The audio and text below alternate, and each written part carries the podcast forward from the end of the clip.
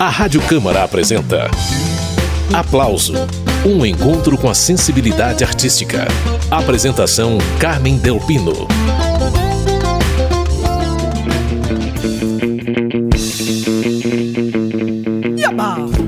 O aplauso de hoje é um prato cheio para quem gosta de cantoras. O crítico musical Mauro Ferreira está prestes a lançar o livro Cantadas, onde traça o perfil de 35 intérpretes que contribuíram para a assinatura feminina na música brasileira. De A a Z, Mauro preparou um documento de preservação da memória de artistas de segmentos musicais tão diferentes como Alaide Costa, Bete Carvalho, Elba Ramalho, Ludmilla, Marina Lima, Nana Caymmi, Rita Lee e Zizi Posse, entre muitas outras. E algumas dessas histórias Mauro Ferreira vai antecipar para a gente ao longo do programa. E já está a postos o Mauro Ferreira para começar a conversa com a gente. Ô Mauro, muito bem-vindo ao aplauso pela primeira vez, uma honra, viu? Eu que agradeço a oportunidade, uma honra para mim também. Mauro, a gente conversa no momento em que você está aí em plena campanha de financiamento coletivo para viabilizar esse livro chamado Cantadas Ensaios sobre 35 grandes vozes de mulheres da música brasileira. Você é um cara apaixonado pelas cantoras, né, Mauro? Sim, eu posso dizer que eu estou há 35 anos nesse ofício de crítica musical, mas eu fui guiado sempre pela paixão pelas vozes femininas ouço de tudo, é claro que Caetano, Ney, Gil, Chico, todos esses artistas maravilhosos também têm um lugar é, relevante na minha formação e continuam tendo, mas eu sou identificado mais com a paixão pelas cantoras e meu público leitor também. Então, por isso que esse livro é um livro de celebração de, dessas cantoras e por meus leitores. Lembrando que Mauro Ferreira tem uma coluna diária no g1.globo.com, onde ele escreve sobre lançamentos musicais nos mais diversos estilos. Então, Mauro, esclareça, quando que começa essa história do Brasil, país das cantoras? Qual que é o marco histórico? Olha, o, o, registro do livro ele parte de cantoras atuantes a partir de 87. Uhum. É, a, a, partir de 87 não, cantoras que estão atuantes é, de 87 a 2022, porque são os 35 anos que eu atuo no jornalismo musical. Por isso que não tem Elis, uhum. Clara, que é cantoras que já faleceram antes da, da minha entrada no jornalismo. Então o livro ele tem esse recorte dessa geração, embora tenha Elza Soares, que é uma cantora que surgiu em 59. Mas historicamente falando, o canto feminino é preponderante desde os anos 30. Em 1930, Carmen Miranda história com Thaí, é, logo depois já começa é, é, Aracide Almeida, Dalva de Oliveira inicialmente com Fio de Ouro, toda a era do rádio, Marlene, Emilinha, é, depois Angela Maria dos anos 50. Então, é, claro que a gente teve também os cantores é, como Orlando Silva, Francisco Alves, mas a paixão maior eu sempre identifiquei é, pela, pelo canto feminino, é onde existem mais é, leitores e ouvintes apaixonados. Agora, Mauro, entre essas 35 cantoras que a gente vai encontrar no livro, diversas delas são compositoras também, né? E eu queria que você falasse de uma que tem uma importância histórica na questão feminina.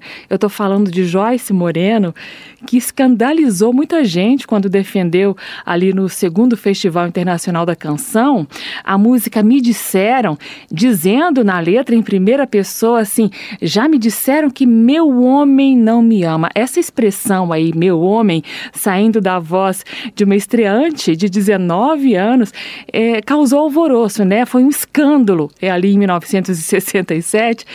O crítico Sérgio Porto chegou a escrever que a letra era vulgar, imoral. Dito isso, me diga, Mauro, qual que é o lugar da Joyce Moreno na história da música brasileira, na sua opinião?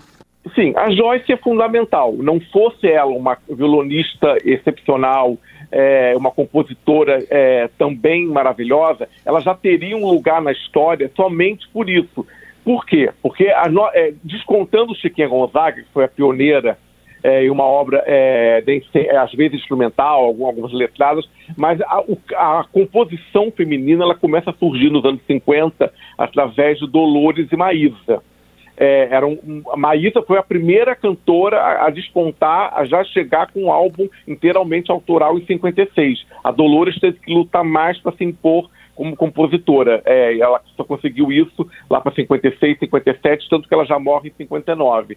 É, só que essas duas compositoras maravilhosas, elas não explicitavam o gênero feminino nas, nas letras. Então é aí que vem a contribuição da Joyce a partir do Me Disseram. É, porque até então tinha, tinha compositores como Chico Buarque, de, entre aspas, compositores de alma feminina. Mas quem escrevia é, a ótica feminina até então eram homens. E a Joyce quebrou isso em 67, como me disseram, e ela continuou é, a obra dela é muito pautada por isso. É, tem as parcerias com Ana Terra, essa mulher que Elis é, gravou em 79, da cor brasileira, que Betânia gravou também em 79. São músicas explicitamente falando do homem, é, falando da questão da mulher. Então a Joyce é fundamental, porque hoje isso parece até banal quando a gente vê Ludmilla falando, falando de sexo, falando de né, no feminino, dando, dando mesmo uma, é, uma decisão, uma voz mais altiva nesse jogo amoroso aí. Mas naquele tempo era tudo muito difícil, tanto que a Joyce foi é, muito é, atacada, inclusive por intelectuais da época, que não podia. É, foi um escândalo. Então a gente vê, e isso só a gente está falando de uma coisa que tem apenas 55 anos.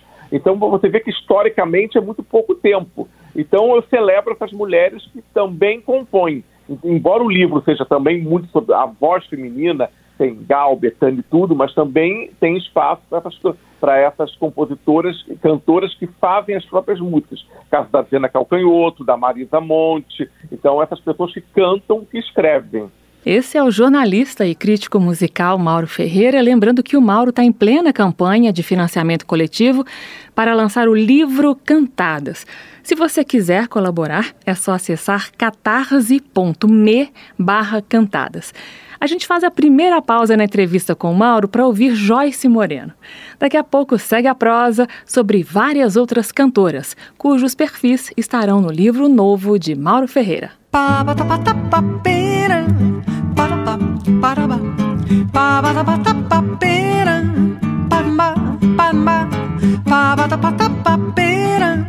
Parabá, parabá, parabá,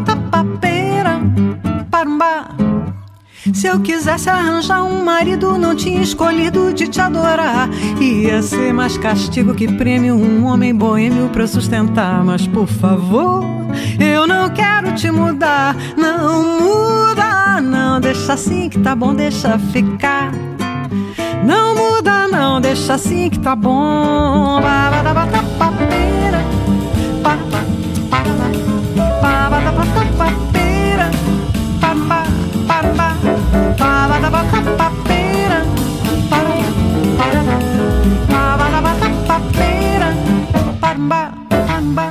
Já pensou ver a gente casado, vivendo amarrado, sem se gostar? Já pensou ver você assustado, chegando atrasado pra trabalhar? Mas por favor, eu não quero te mudar, não muda, não, deixa assim tá bom, deixa ficar. Não muda, não, deixa assim tá bom. Ba, ba, ba, ba, ba,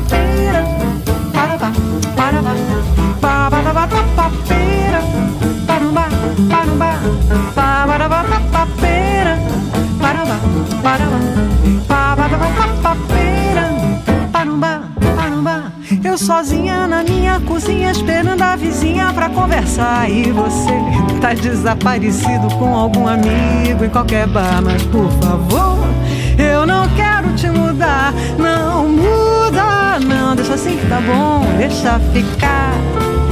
Não muda, não, deixa assim que tá bom. Ba ba ba ba ba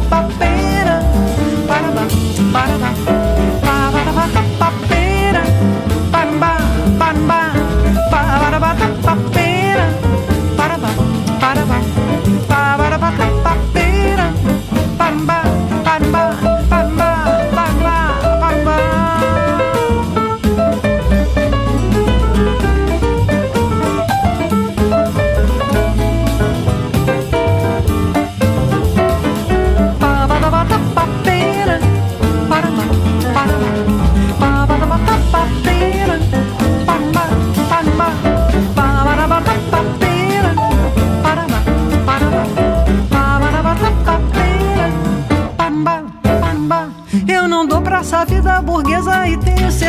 você também. Eu te quero pro resto da vida, mas nessa medida não me convém. Mas por favor, eu não quero te mudar. Não muda, não deixa assim que tá bom, deixa ficar. Não muda, não muda, não deixa assim que tá bom, deixa ficar.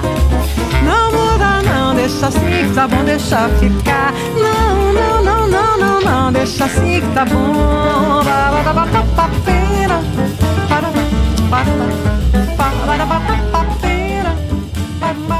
Essa foi Joyce Moreno, dela Não Muda Não. E a entrevista de hoje é com o crítico musical Mauro Ferreira, que está prestes a lançar o livro Cantadas. Ô Mauro, você citou agora há pouco a cantora e compositora Ludmilla. Eu achei muito interessante encontrar a Ludmilla nessa relação de 35 cantoras que entraram aí no livro Cantadas, ela e Marília Mendonça também. Você falou de Ludmilla explicitando o poder feminino no funk, que é um setor de letras bem machistas, né? Mas você fala também da representatividade da Ludmilla como uma mulher preta de origem pobre, não é isso, Mauro? Sim, a Ludmilla, goste ou não do trabalho dela, um direito de cada um gostar ou não, ela tem um lugar é, importantíssimo na música brasileira, na história da música brasileira, que isso não, ninguém tira mais porque ela e Anitta, elas foram, é, elas emergiram mais ou menos, gravaram os primeiros discos em 2012, estão fazendo 10 anos de carreira, e o mundo do funk sempre, foi muito machista, sempre a mulher como é retratada como um objeto sexual, uhum. o que é até uma cultura de, dentro de algumas comunidades. Então isso sempre foi bem, até bem aceito. Só que eu acho importante que essas mulheres tenham virado o jogo e tenham é, feito uma, uma, um funk pop com uma escrita feminina, onde as mulheres têm voz ativa, onde as mulheres não se submetem ao, ao julgo machista. Então, assim, e a Ludmilla, por ser uma mulher negra, é, é, especialmente importante o poder que ela conquistou. É uma das artistas mais influentes hoje do Brasil em, em questão de rede social, é, de, de, abrangência mesmo do público. Então tem todo um significado extra musical nesse sucesso dela que eu acho importante. Eu fiz questão de incluí-la, porque é o seguinte: o livro está sendo lançado em 2002. 2022, então é um livro de agora. Eu sou formado pelo MPB, é claro que as minhas cantoras que eu ouço mais são as cantoras de MPB, como Gal, Betânia, Elba, mas assim, mas eu, não, mas eu não quis fazer um livro centrado no meu umbigo. Então, uhum. eu acho que assim, a Marília Mendonça, por exemplo, que infelizmente é, nos deixou é, muito precocemente em novembro do ano passado, assim, ela, ela também revolucionou o gênero sertanejo, porque também era um território muito machista e tinha algumas, cantor, algumas compositoras que tinham furado bloqueio, como Roberta Miranda no final dos anos 80 e a, e a Paula Fernandes ali em 2008, explodindo ali em 2010, 2011, mas ainda assim a Marília fez o, no sertanejo o que a Anitta e Ludmilla fizeram no funk. Assim, uma escrita feminina onde a mulher não se, é, não se, é, se apresenta como vítima. Ela até se apresenta como sofrendo de amor, no caso da Marília, mas ela também dá o choco, ela também não se mostra coitadinha. Então a, Marília deu uma voz ativa às mulheres, ela criou toda uma corrente chamada de feminejo a partir do estouro dela ela começa, ela, ela começou em 2011 como compositora, mas ela grava o primeiro disco em 2014 e ela começa a estourar mesmo em 2015, 2016. Então a partir daí vem toda uma corrente, o feminejo, que abriu espaço para outras mulheres, então, assim, então eu fiz questão que a Marília estivesse. Infelizmente, se tornou um texto, é, é um reconhecimento póstumo, ninguém esperava essa morte repentina e tão precoce, uhum. mas, assim, ela tem que estar no livro porque representa a música sertaneja, que é a música hoje consumida em larga escala no Brasil. Então, a MPB é um nicho, então eu tenho consciência disso. Uhum. Então, eu priorizo a MPB por uma questão de formação minha, muitos leitores meus estão é, também nesse nicho, mas eu também não quis fechar meus ouvidos e o livro para essa, essa geração que surgiu aí nos anos 2010. Tá certíssimo. Já que o Mauro falou aí da representatividade da mulher preta nessa geração surgida nos anos 2010, eu proponho uma viagem no tempo para ouvir outra mulher preta que fez história a partir da bossa nova e que depois de um período de ostracismo voltou com toda a força no disco Clube da Esquina, ao lado de Milton Nascimento e companhia. Vamos ouvir Alaide Costa e Milton cantando Me Deixa em Paz. Depois a gente vai ouvir as considerações de Mauro Ferreira sobre ela. Se você não me queria, não devia me procurar. Não devia me iludir, nem deixar eu me apaixonar. Você não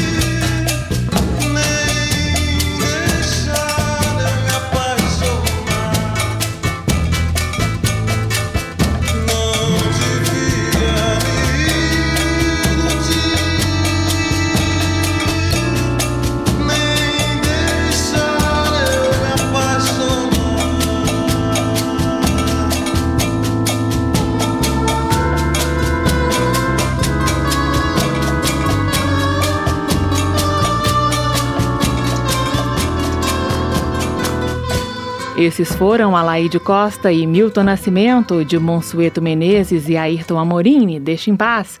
Alaide Costa é uma das cantoras retratadas no livro novo de Mauro Ferreira, que está prestes a ser lançado. É com Mauro a conversa hoje aqui no Aplauso.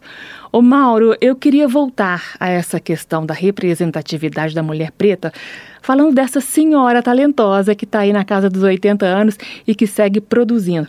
A Laide Costa, em breve, vai lançar inclusive um disco com letras do Emicida. A Laide ganhou projeção no início da Bossa Nova, num ambiente de brancos da Zona Sul do Rio de Janeiro. Eu queria que você dissesse quem é essa mulher e como foi para ela se destacar nesse ambiente. A Laide que é cantora e compositora, né, Mauro? É, a Laís é uma cantora, ela, ela compõe pouco, mas compõe bem, assim, não é uma cantora, é uma, uma obra quantitativamente expressiva, mas tem muita qualidade. É, a Laís está com 86 anos e está lançando um monte de disco. Ela acabou de lançar é, um é, Canções de Amores Paulistas com a obra do Eduardo Santana, um disco muito bonito, e vai lançar agora em maio o que meus calos dizem sobre mim, que é um álbum produzido pelo Marcos Preto, pelo Emicida, para ela. Então tem parcerias do Emicida com Joyce, com Ivan Lins, é, e ela também grava a música da Fátima Guedes, grava a música do João Bosco. Então a Laíde está uma cantora de muito vigor. Então é o seguinte, é, é claro que a voz já não é, já não é tão é, viçosa como em 72, por exemplo, quando saiu um disco dela agora, no passado também, antes e depois, com registros de 72, 74, mas ela é uma cantora que continua cantando muito bem, com um registro emotivo, e que ela pega a gente pela palavra, pelo canto. Então, assim, a Laíde é uma cantora muito importante porque ela foi uma, ela foi uma representante negra na Bossa Nova. Logo depois ela foi para São Paulo, ela passa a representar um pouco, um pouco de liderança na Bossa Nova ali paulista, mas é uma cantora muito importante, embora eu não a vincule somente à bossa nova. Ela passou pela bossa nova e surgiu ali. Mas a Laíde é uma cantora que é, refusa rótulos, entende? Uhum. Ela, tá, ela teve inserida no contexto da MPB também, ela foi redescoberta em 72 pelo Milton, com aquele disco da esquina, quando ela redimensiona o, o Samba Me Deixa em Paz, porque em 72 ela estava meio esquecida, a partir daí ela voltou a gravar regularmente, é, então, assim, a Laíde é fundamental, ela está no livro e não teria como deixar de estar. Embora muitas cantoras fundamentais também não estejam no livro, porque daria para fazer 100 e ainda sobraria gente. Imagina você escolher só 35. pois é. E entre essas 35 tem uma cantora de voz inconfundível, que é a Ângela Rorô. É, por que você colocou ela aqui, Mauro? Qual é a representatividade da Ângela, na sua opinião? Olha, a Ângela é uma cantora, para mim, é, poucos artistas no mundo tiveram um disco, um álbum de estreia tão vigoroso quanto aquele que ela lançou em 79. É, a Ângela tem um poder, assim, é, a, a, interpretação daquela voz rouca é, é visceral, assim, é, os shows dela são impagáveis e, e, ao mesmo tempo a música dela é um misto de. É, é, uma postura de rock, mas tem um pouco o lamento do blues, tem aquele swing do boogie, tem, tem a, a, a melancolia do samba canção. A Ângela é um mix muito original de, todos, de tudo isso e ela tem uma identidade muito própria. É uma compositora que faz minha cabeça desde sempre, desde 79. Então, assim, eu não consigo não conceber um livro sem Angela Rorô. É uma cantora que eu realmente, pelo qual sou apaixonado por isso, porque além de, ela poderia ser, se ela não fosse a compositora excepcional que ela é, ela poderia ter ganhado a vida como cantora, porque ela interpreta muito bem, ela, ela, ela entende uma canção. Ela canta repertório de Frank Sinatra, ela canta Chico Buarque nos shows, a gente sabe que ela entrega a canção. Mas além de tudo, é uma, é uma compositora que é, tem toda uma relevância e também uma pioneira em se assumir lésbica no momento que isso não era corriqueiro. Hoje em dia, felizmente, as coisas estão avançando, apesar de tudo. É, hoje em dia, muitas cantoras já estão, já se mostram, se, se posicionam como como homossexuais, com as suas companheiras. Isso é uma coisa até já é recorrente no meio musical, mas em 79, 80 não era. A Ângela sofreu muito por isso, ela pagou um preço alto, é, porque ela falava mesmo, ela enfrentava autoridades, enfrentava a polícia. Então, além de tudo, além dessa questão artística, é uma cantora também é, muito importante nessa questão comportamental também. Ela contribuiu, ela contribuiu também, e contribui os shows dela, ela está aí, no, agora está atualmente em cartaz, de vez em quando ela faz show no Bar Brahma, em São Paulo, é, eu sei que com muito sucesso. A Ângela é, é, uma, é uma artista realmente singular. Muito bem, esse é Mauro Ferreira, autor do livro Cantadas, que está em plena campanha de financiamento coletivo mais uma pausa na conversa para ouvir justamente Ângela Rorô. Eu separei para a gente recordar uma composição que Ângela lançou no álbum Escândalo, de 1981. O nome da música é Fraca e Abusada.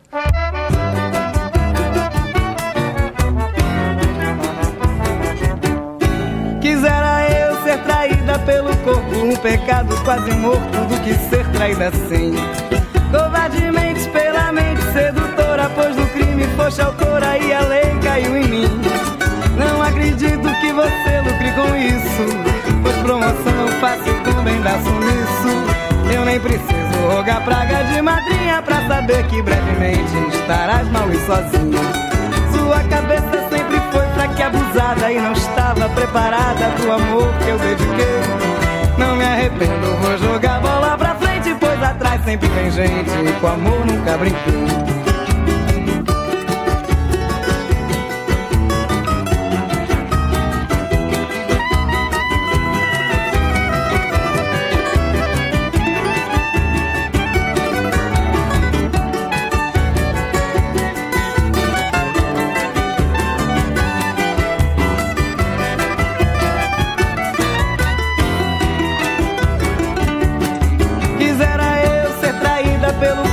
Pecado quase morto do que ser traída assim.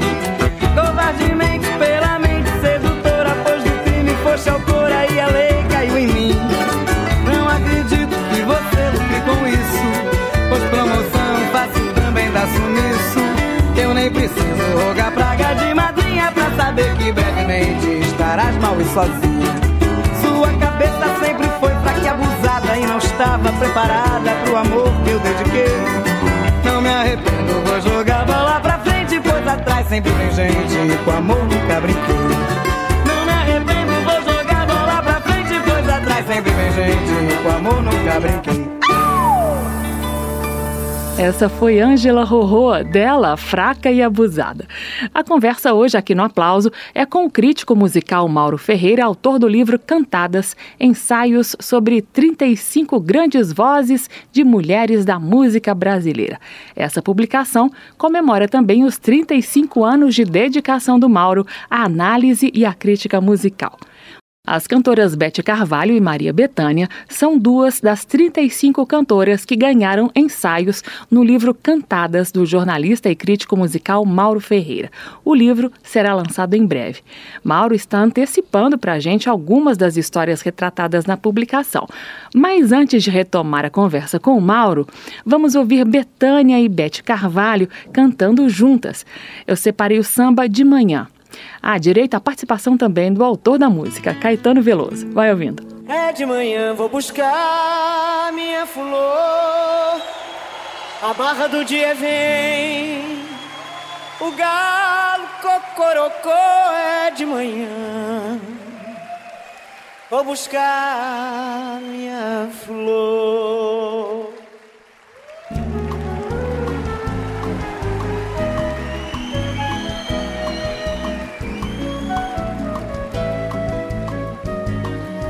Obrigado, senhores. É de manhã, é de madrugada, é de manhã. Não sei mais de nada, é de manhã. Vou ver meu amor.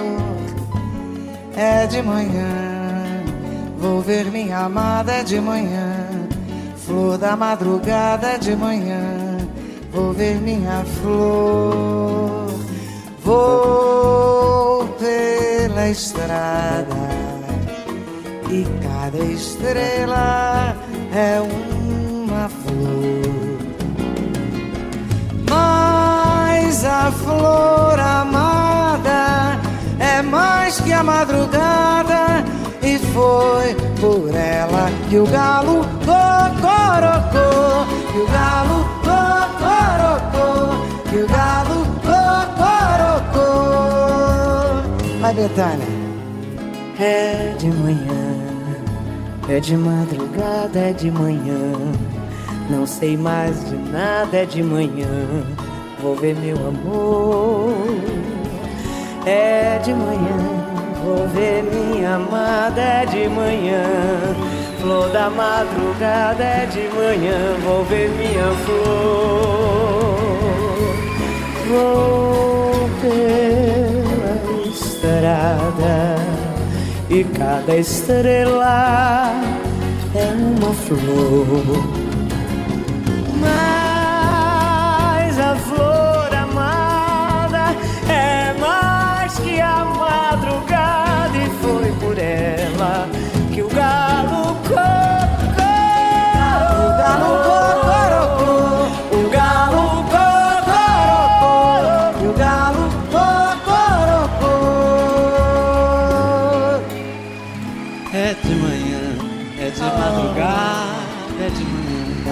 sei mais de nada, é de manhã. Vou tá ver meu amor. É de manhã, vou ver minha amada, é de manhã. Flor da madrugada, é de manhã. Vou ver minha flor. Vou pela estrada e cada estrela é uma flor. Mas a flor amada é mais que a madrugada e foi por ela que o galo cocorocou, que o galo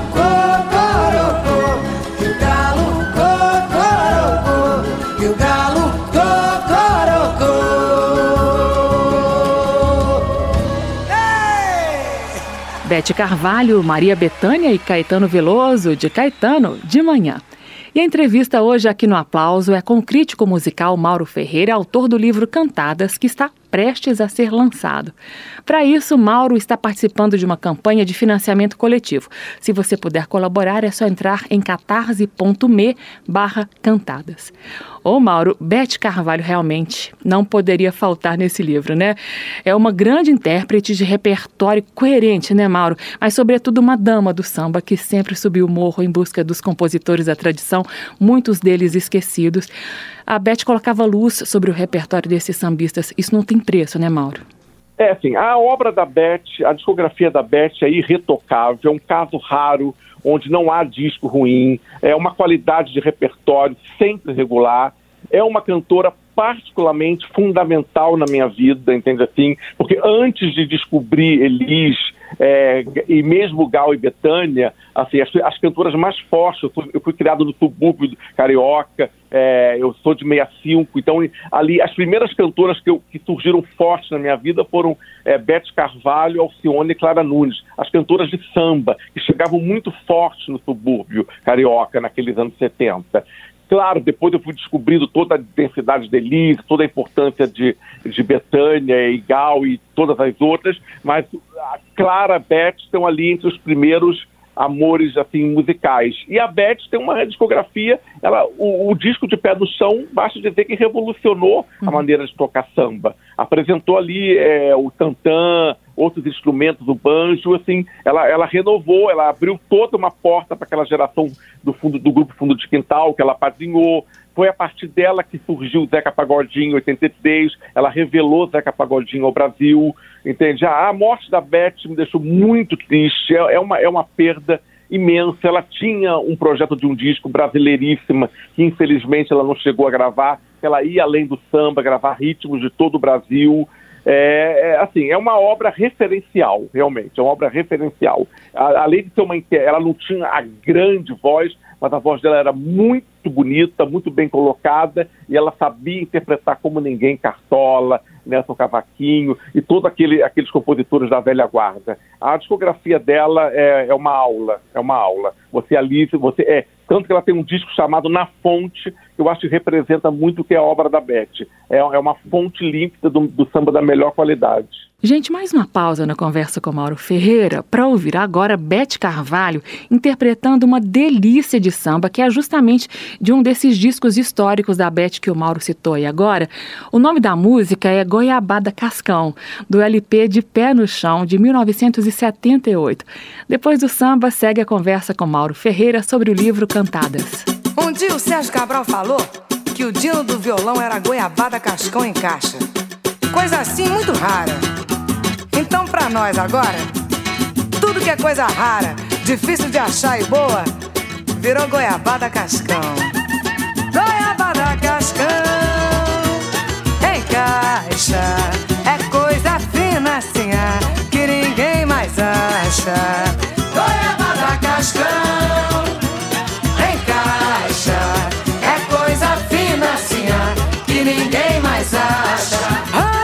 Fogão de lenha na festa da penha, comido com a mão.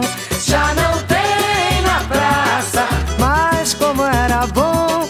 Hoje só tem misto quente, só tem milkshake, só tapiação. Já não tem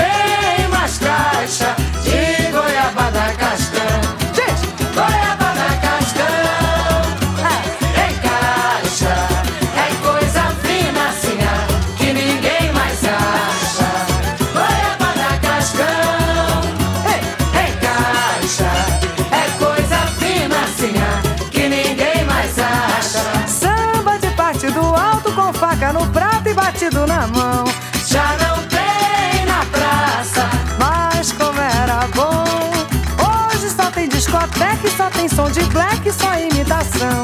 Já não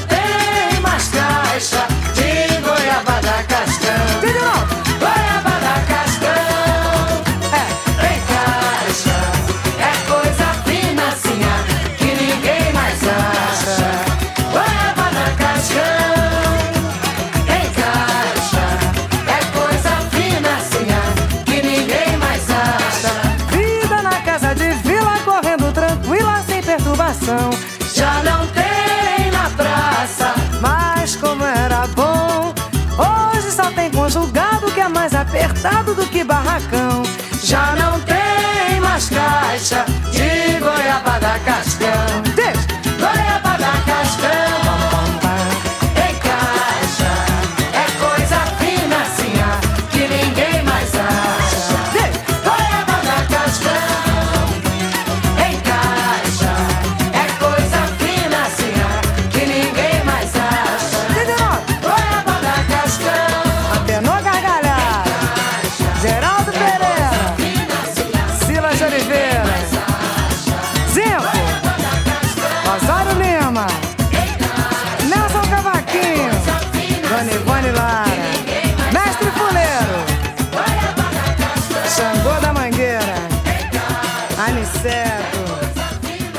Bete Carvalho, de Wilson Moreira e Ney Lopes, Goiabada Cascão.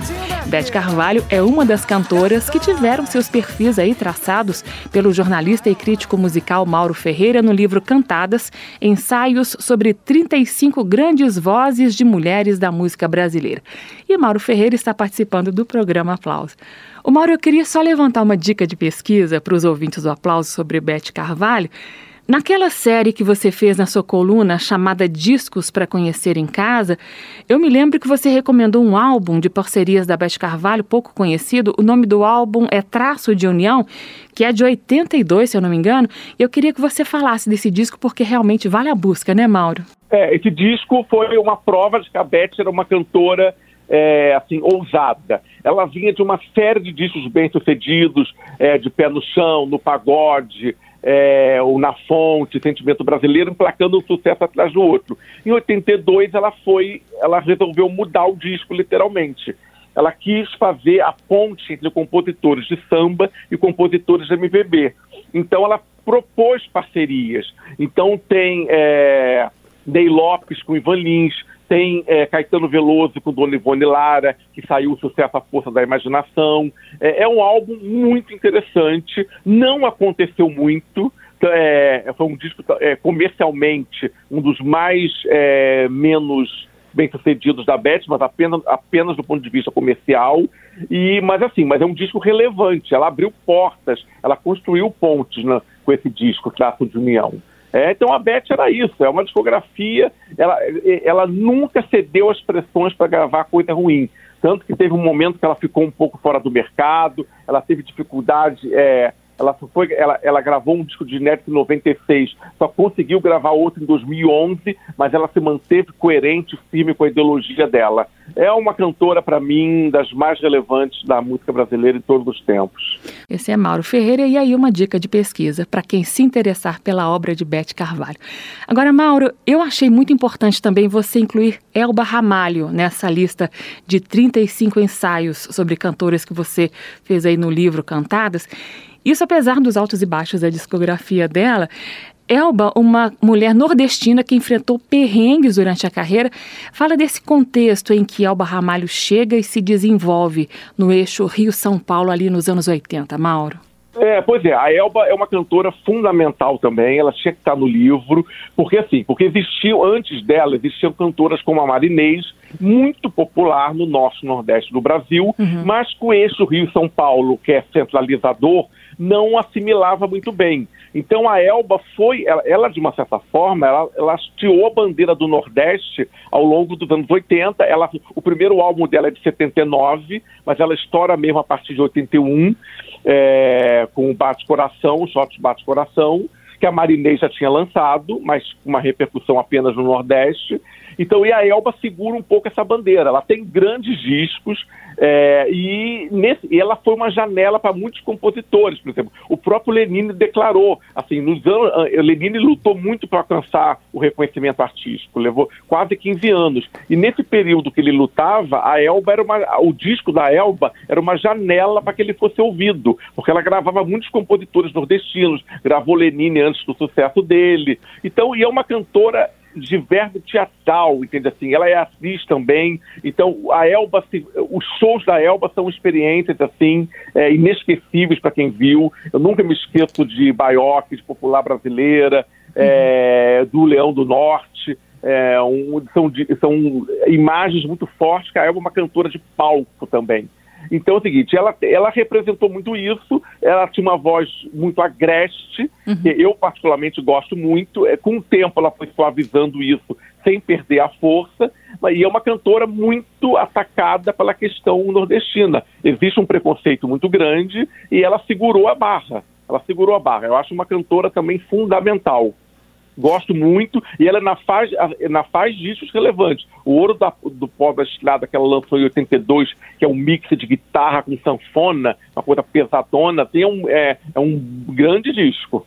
Muito bem, esse é Mauro Ferreira falando sobre mais uma das cantoras que entraram no livro Cantadas Ensaios sobre 35 grandes vozes de mulheres da música brasileira, que ele vai lançar em breve. Eu separei aqui para a gente recordar um pouco dessa verve teatral da Elba que o Mauro lembrou. Vamos ouvir Elba Ramalho e Marieta Severo, as duas interpretando O Meu Amor de Chico Buarque, música escrita para a peça A Ópera do Malandro de 1978. É um dueto entre as personagens Terezinha, interpretada pela Marieta, e Lúcia, interpretada pela Elba Ramalho. Vamos à música. Depois segue a prosa com Mauro Ferreira.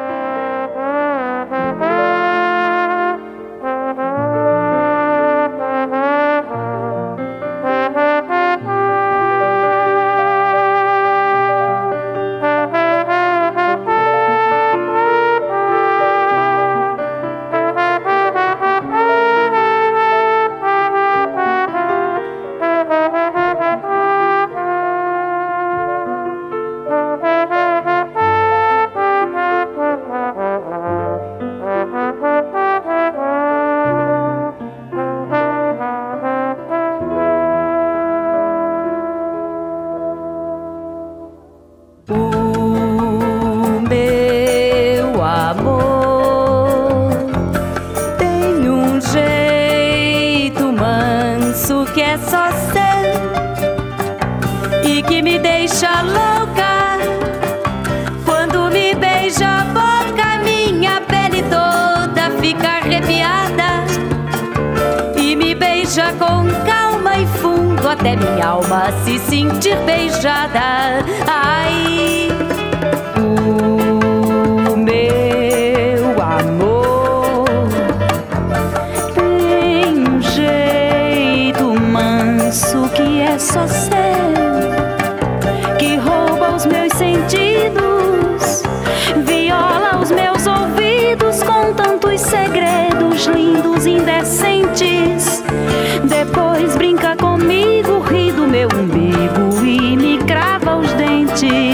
Ai, eu sou sua menina,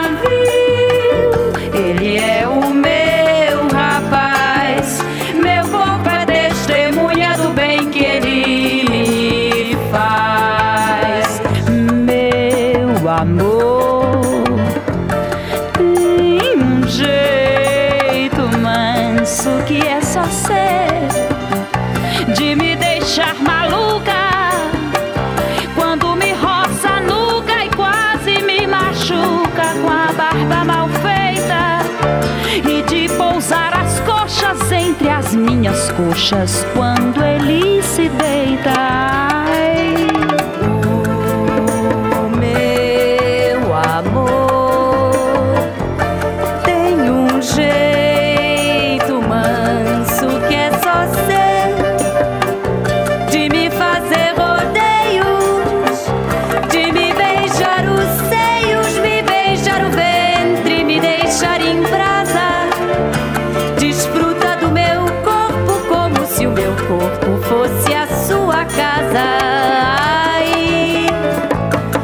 Sua menina,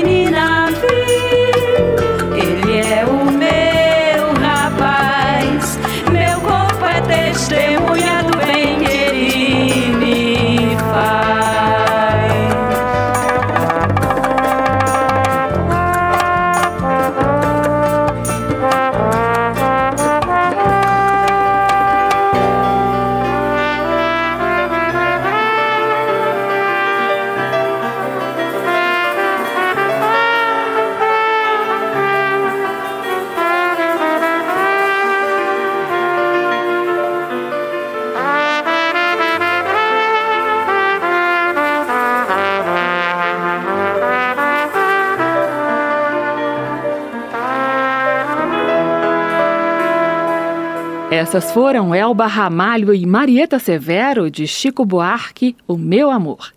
E depois da verve teatral de Elba Ramalho, vamos à pulsante verve nordestina, seguindo com Elba cantando Shot das Meninas, com direito à introdução de Luiz Gonzaga.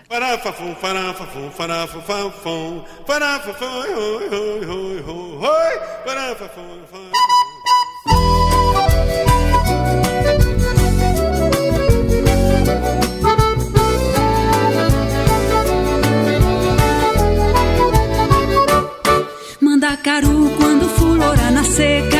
É o sinal que a chuva chega no sertão. Toda menina que enjoa da boneca É sinal que o amor já chegou no coração. Meio comprida não quer mais sapato baixo. Vestido bem sentado não quer mais vestir de mão Ela só quer Só pensa em namorar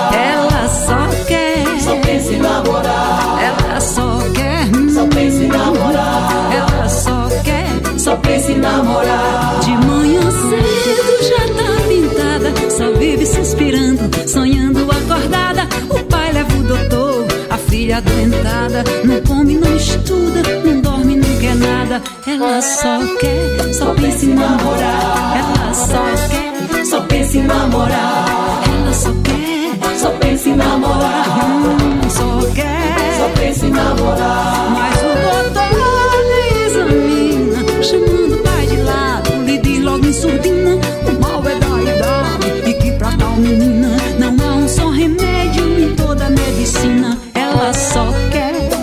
Em namorar ela só quer, Só pensa em namorar. Só pensa em namorar. Ela só quer. Só pensa em namorar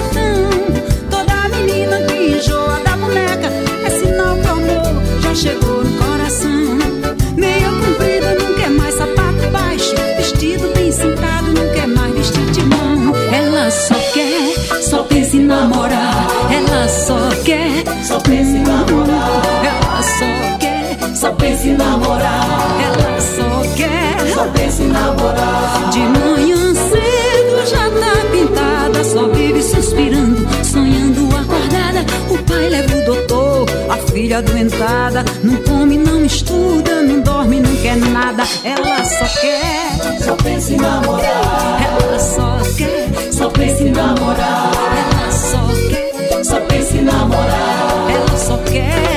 Só pensa em namorar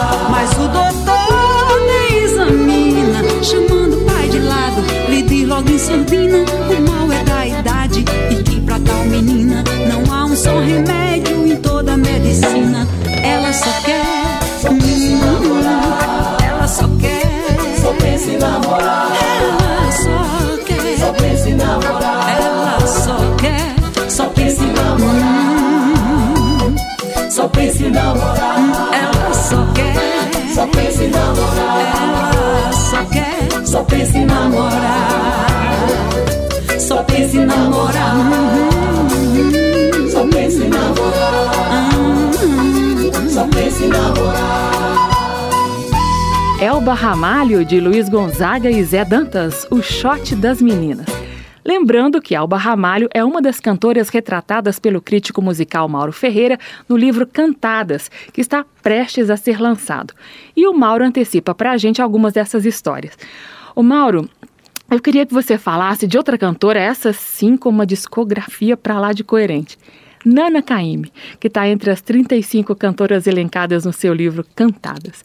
Conta pra gente como que Nana construiu a carreira dela, Mauro. A Nana é como Beth Carvalho, é uma também que construiu uma discografia irretocável, nunca cedeu a pressão para gravar isso ou aquilo, que muitas cantoras eventualmente cedem porque a pressão da indústria fonográfica eh, naqueles tempos, anos 70, 80, eram violentas mesmo, e a Nana sempre foi uma pessoa difícil no bom sentido, ela faz o que ela quer. Então, uma cantora fundamental, ela, ela conseguiu se impor mesmo sendo filha de um gigante como Dorival, Dorival Caymmi, ela nunca se, se dissociou da obra do pai, pelo contrário, ela grava sempre, mas ao mesmo tempo ela construiu a identidade dela.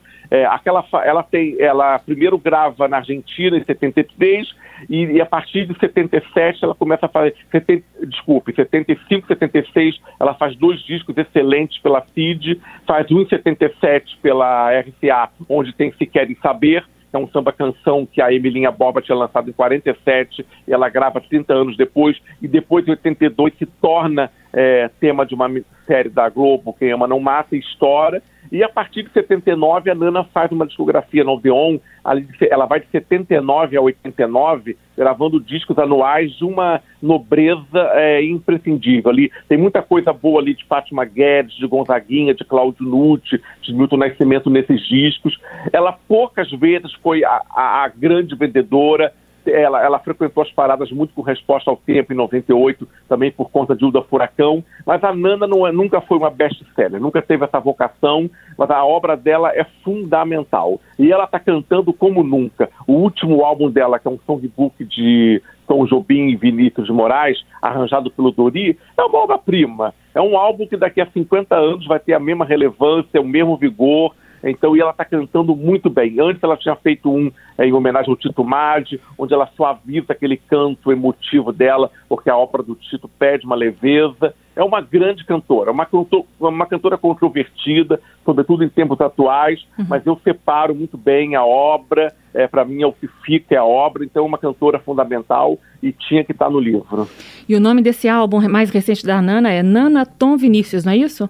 Sim, é foi o último dela e é um disco absolutamente irretocável, irrepreensível mesmo. As interpretações ali, a qualidade dos arranjos, tudo com orquestra, uma coisa espetacular. Muito bem, aí mais uma dica de pesquisa de Mauro Ferreira, dessa vez sobre o repertório de Nana Caymmi, Nana Tom Vinícius.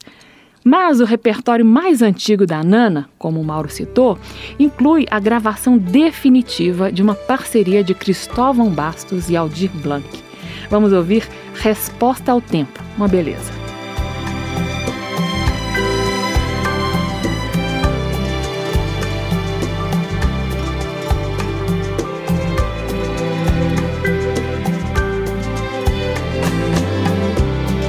Batidas na porta da frente é o tempo. Eu bebo um pouquinho pra ter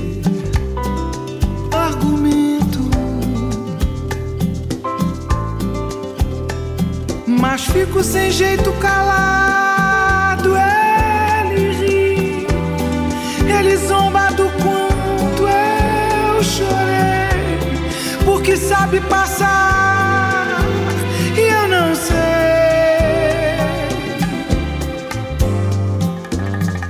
Num dia azul de verão, sinto vento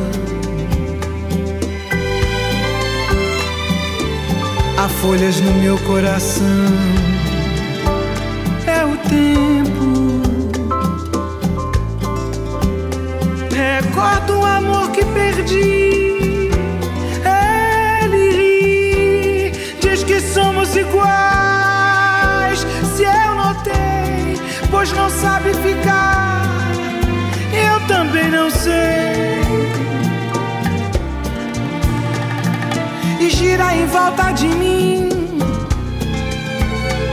Sussurra que apaga os caminhos, que amores terminam no escuro, sozinhos.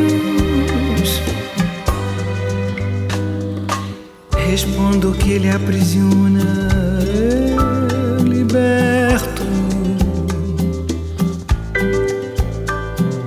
ele adormece as paixões,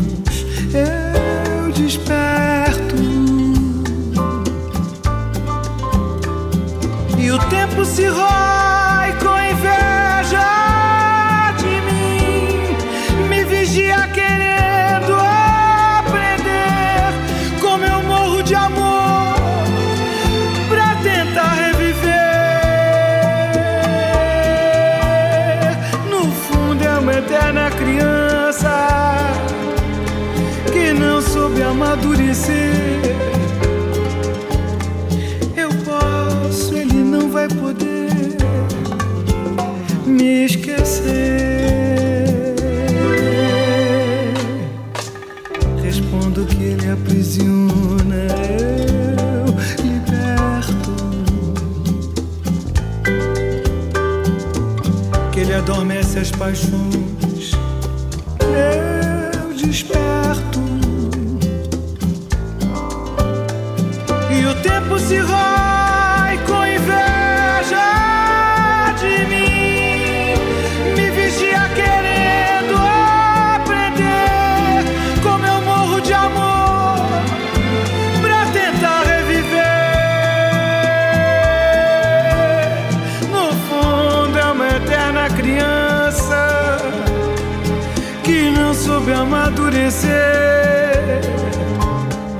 Eu posso e ele não vai poder me esquecer.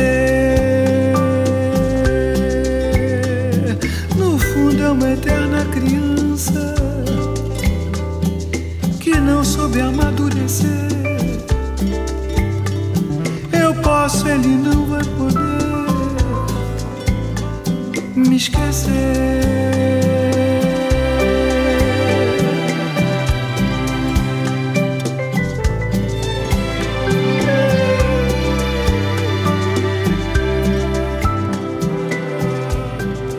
Essa foi Nana Caymmi, em resposta ao tempo, música de Cristóvão Bastos e Aldir Blanc. A entrevista é com Mauro Ferreira, autor do livro Cantadas. O Mauro, indo para uma outra pegada, uma pegada mais pop que você também trata no livro, eu queria que você falasse de Rita Lee. Quem foi adolescente ali nos anos 80, 90, aprendeu muita coisa com a Rita e com o Roberto de Carvalho, com aquele repertório esperto, sensual, né?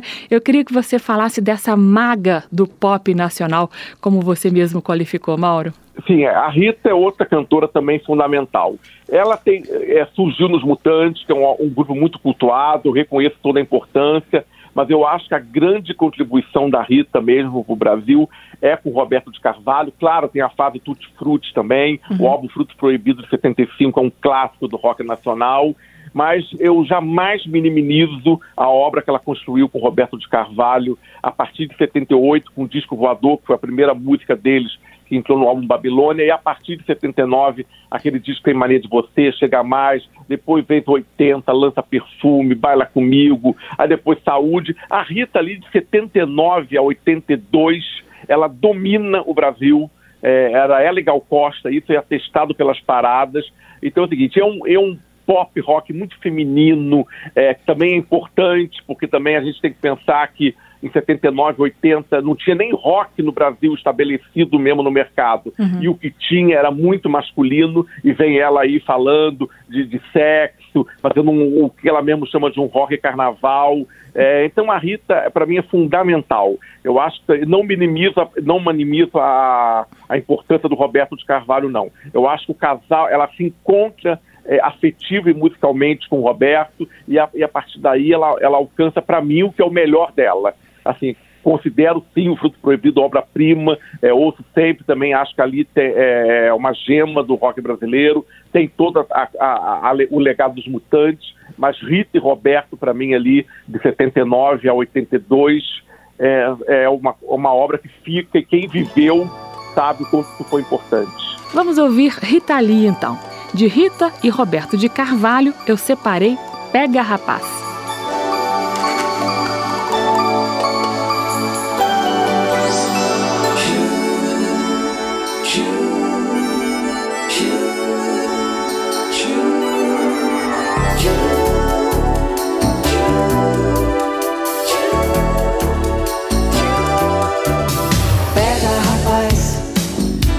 Cabelo é la garçom.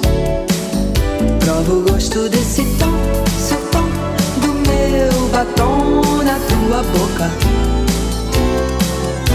Alô, doçura, me puxa pela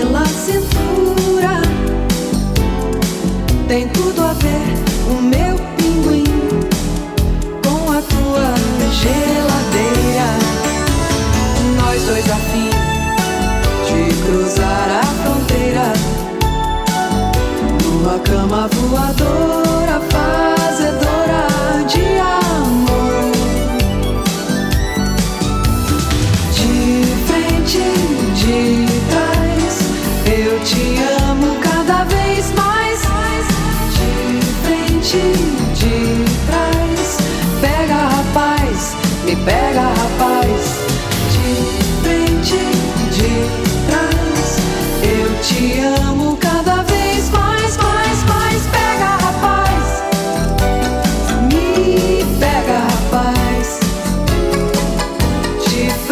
De trás.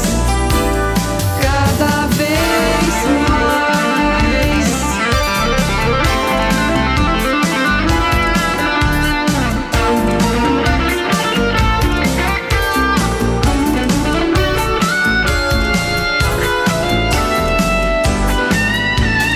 Hum, pega, rapaz, meu cabelo a la garçom.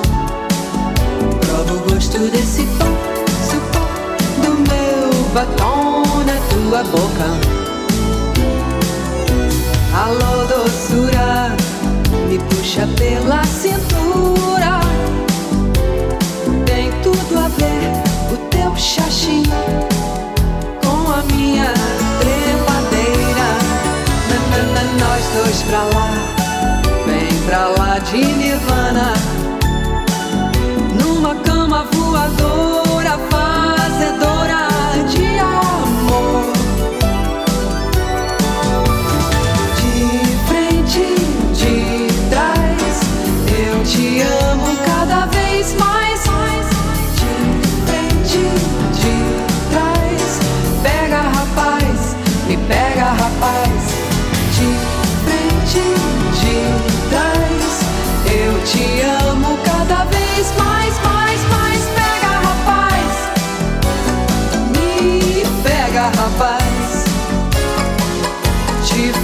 frente, de cada vez mais, mais, mais, mais, mais.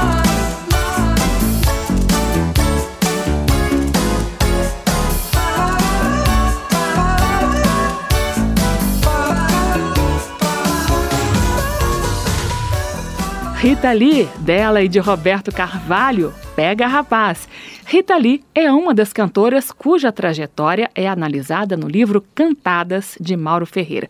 O livro está prestes a ser lançado e Mauro Ferreira é o convidado de hoje aqui no programa Aplausos. Mauro Ferreira, você vai de A a Z na lista de 35 cantoras que você analisou no livro Cantadas. Eu vou pular logo para a letra Z, porque o programa está acabando. O miolo do livro as pessoas vão descobrir lendo Cantadas, que será lançado em breve, que está em plena campanha de financiamento coletivo. Então vamos falar de Zizi Posse. Mauro, em determinada altura ali da carreira da Zizi, ela deu uma virada na mesa do ponto de vista da identidade musical. Eu me lembro de ter ouvido muito o disco Alma Brasileira, por exemplo, mas teve outro antes, né?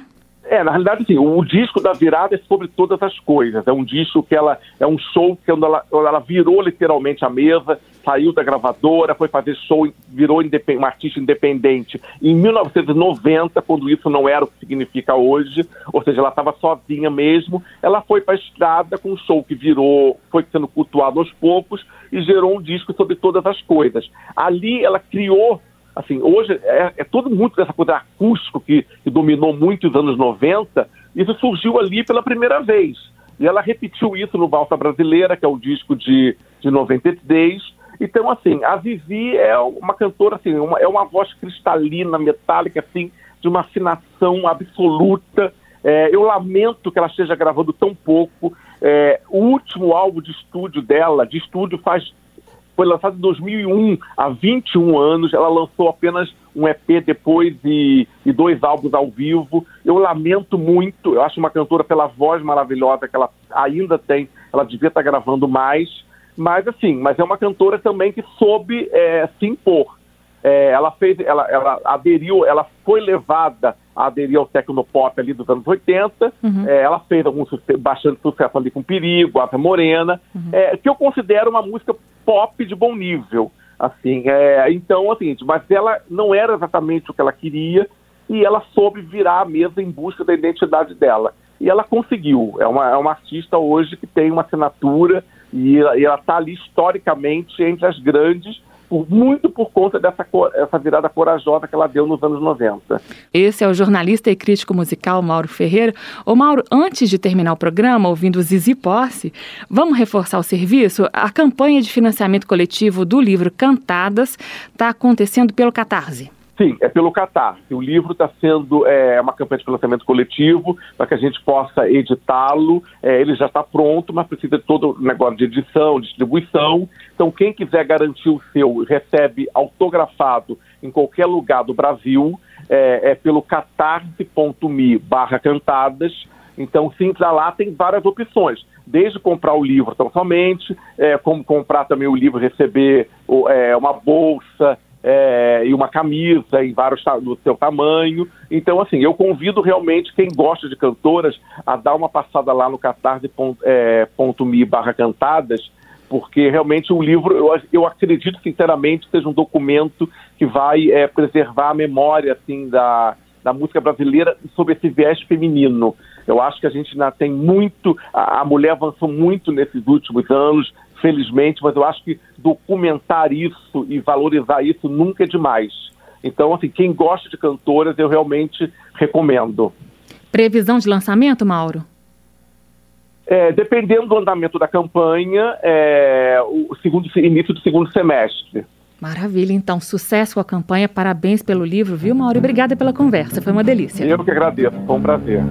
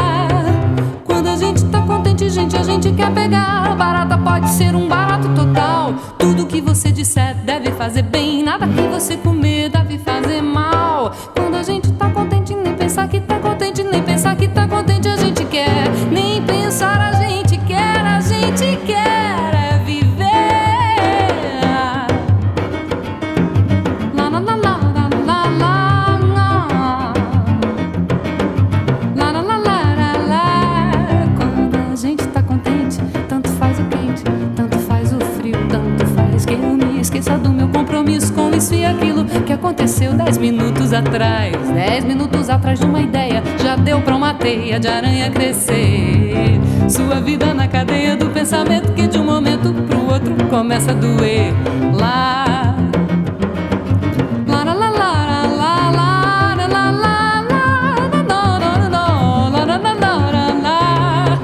Quando a gente tá contente, gente, a gente quer pegar. Barata pode ser um barato total. Tudo que você disser deve fazer bem. Nada que você comer deve fazer mal.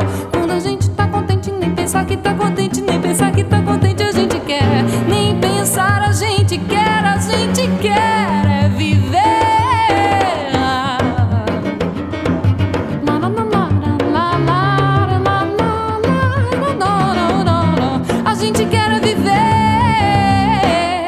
Zizi Posse de Gilberto Gil, barato total. Esse registro é do álbum Sobre Todas as Coisas que Zizi lançou em 1991. O aplauso termina aqui. Hoje eu entrevistei o jornalista e crítico musical Mauro Ferreira. O assunto foi o lançamento do livro Cantadas, ensaios sobre 35 grandes vozes de mulheres da música brasileira. O Mauro está em plena campanha de financiamento coletivo. Quem quiser contribuir, basta acessar catarse.me barra cantadas. E esta e outras edições do Aplauso você encontra em podcast no seu agregador favorito. Todas as edições também estão na página da Rádio Câmara. O endereço é radio.câmara.leg.br, radio.câmara.leg.br. O Aplauso também é retransmitido por rádios parceiras Brasil afora, como a Web Rádio Nova. Um abraço a todos os ouvintes. Semana que vem eu volto com mais entrevistas sobre música popular brasileira do passado e do presente. Tchau! A Rádio Câmara apresentou Aplauso um encontro com a sensibilidade artística. Apresentação: Carmen Del Pino.